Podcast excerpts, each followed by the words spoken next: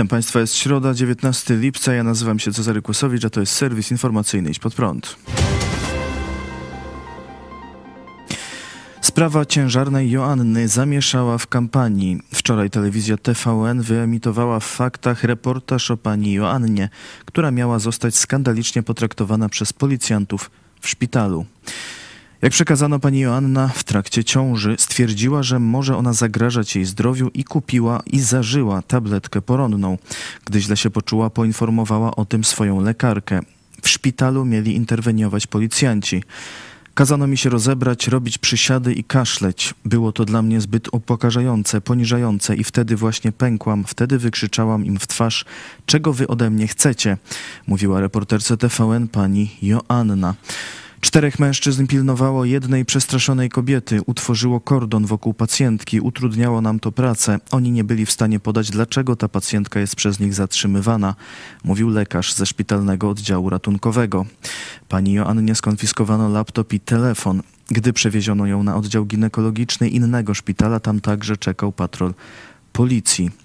Hasło aborcja uruchomiło niemalże obławę, mówiła kobieta.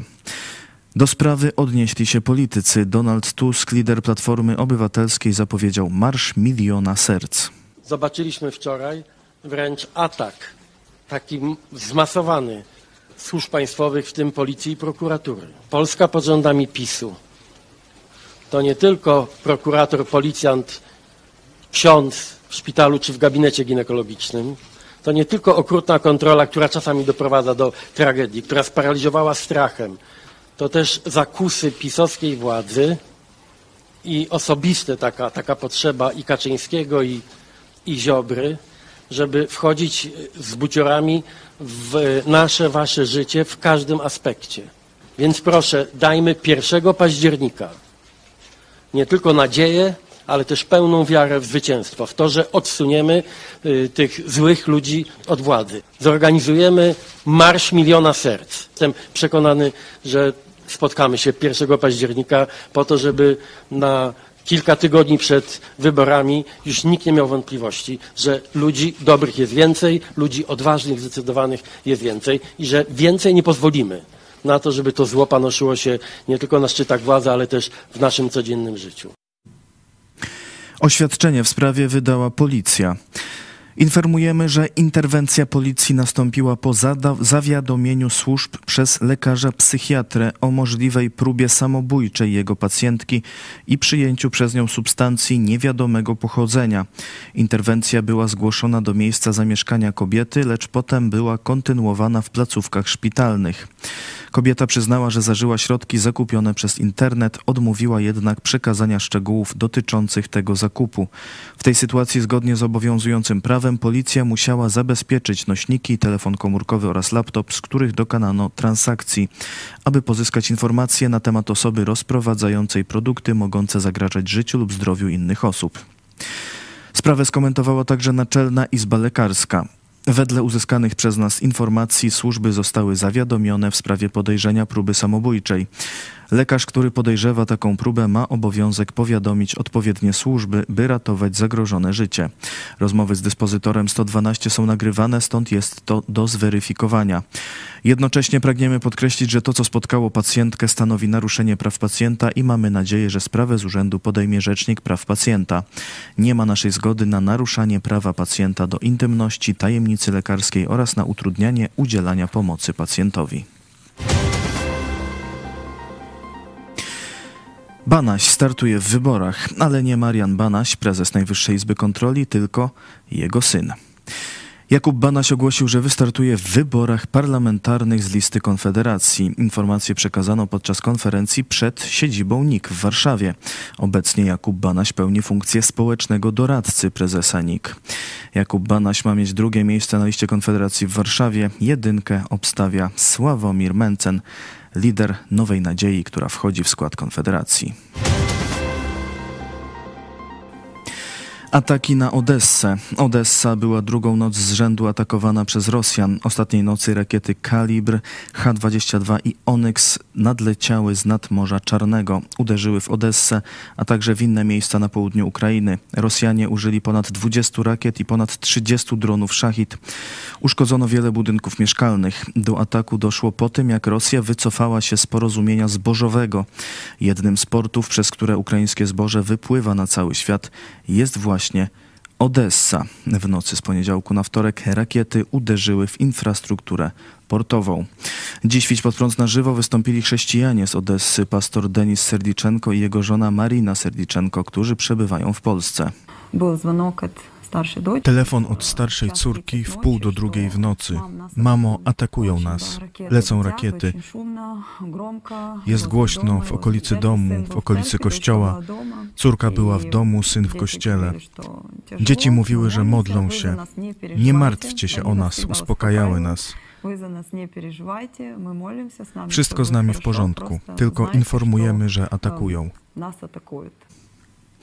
Marina i Denis prowadzą fundację Dobry Samarytanin, która działa już od 30 lat, a od 2014 roku angażuje się w pomoc żołnierzom walczącym z napaścią rosyjską oraz uchodźcom z regionów objętych walkami.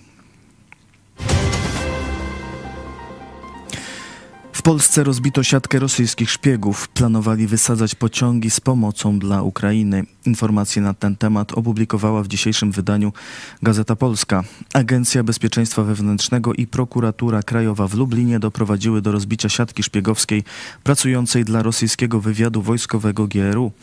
W okresie od marca do lipca zatrzymano w tej sprawie 15 osób. Są to obywatele Białorusi, Rosji i Ukrainy. Siatka miała powstać na początku tego roku. Szpiegów prowadził przebywający w Moskwie doświadczony oficer GRU, którego tożsamość ustaliła ABW. Zadania do wykonania wojskowy zlecał agentom w sposób zdalny. Pieniądze natomiast otrzymywali w kryptowalutach, głównie w bitcoinach. Ich działalność szpiegowska obejmowała zbieranie informacji, podsycanie nastrojów antyukraińskich i antynatowskich, fotografowanie określonych obiektów wojskowych, a także portów morskich.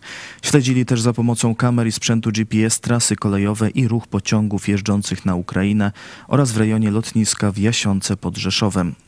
Lotnisko to ma kluczowe znaczenie w działaniach na rzecz Ukrainy. Gazeta Polska podaje, że według ABW i prokuratury głównym celem siatki szpiegowskiej miały być ataki na pociągi transportujące broń i pomoc humanitarną dla Ukrainy.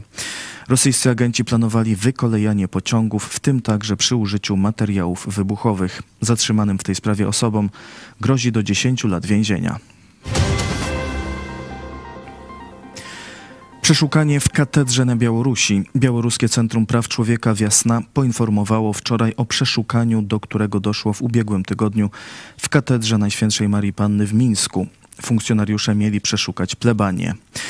Wcześniej służby białoruskie aresztowały katechetę z tej katedry, Uładzisława Białadzieda, którego skazano na początku lipca na 15 dni aresztu za rozpowszechnianie materiałów ekstremistycznych.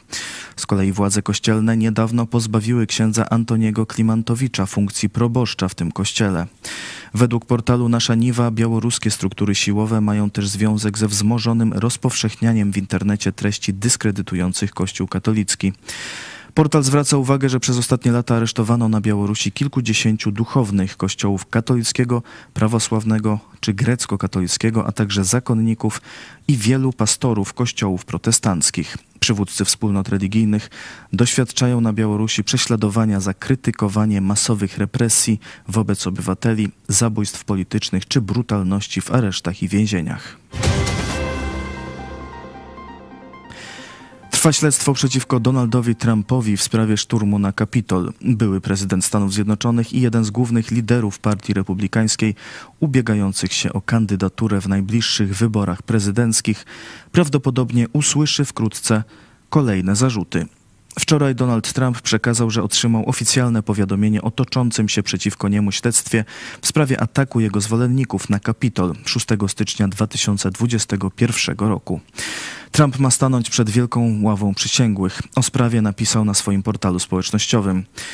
Obłąkany Jack Smith, prokurator Departamentu Sprawiedliwości Joe Bidena, wysłał list. To był niedzielny wieczór, stwierdzający, że jestem celem śledztwa Wielkiej Ławy Przysięgłych w sprawie z 6 stycznia i dający mi bardzo krótkie cztery dni na stawienie się przed Wielką Ławą Przysięgłych, co prawie zawsze oznacza zatrzymanie i postawienie zarzutów.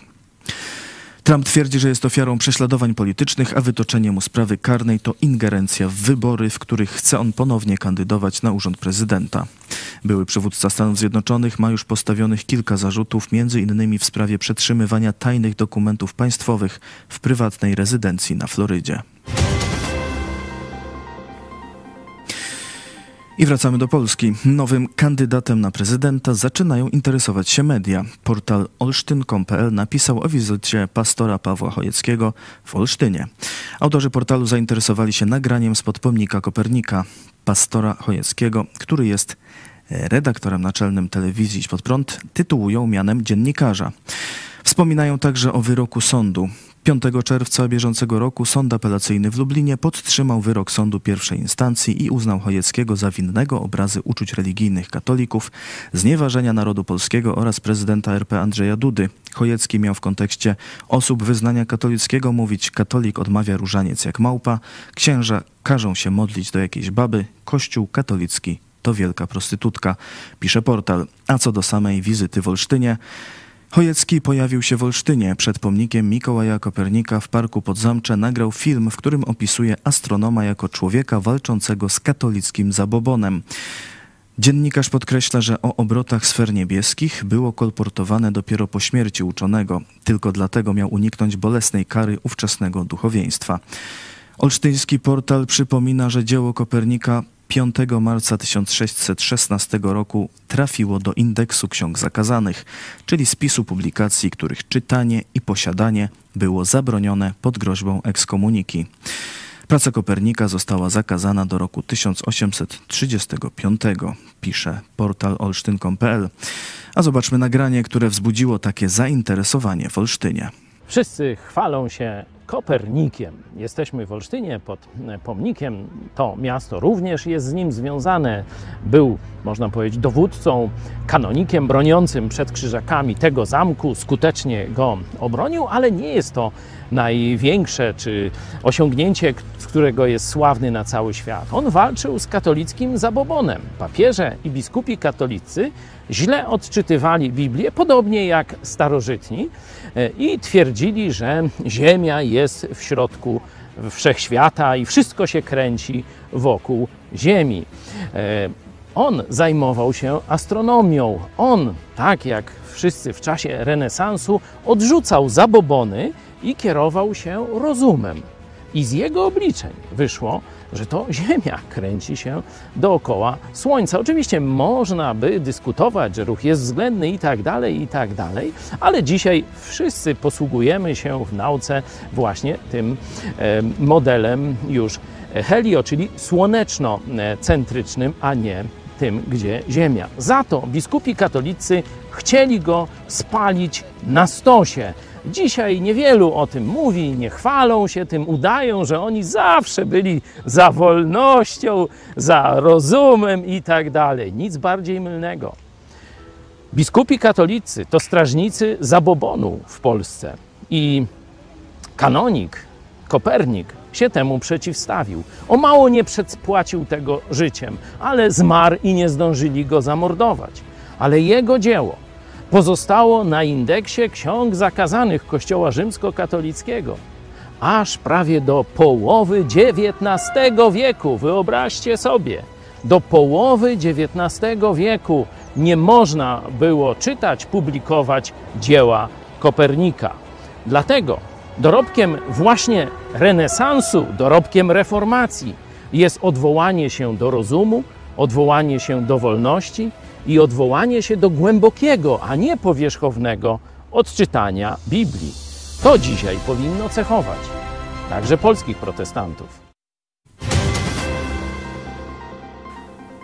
A dziś o 18 w telewizji pod prąd sześć obietnic kandydata na prezydenta pastora Pawła Chojeckiego. Zapraszam na 18. W tym serwisie to już wszystko. Kolejny serwis jutro o 17. Do zobaczenia.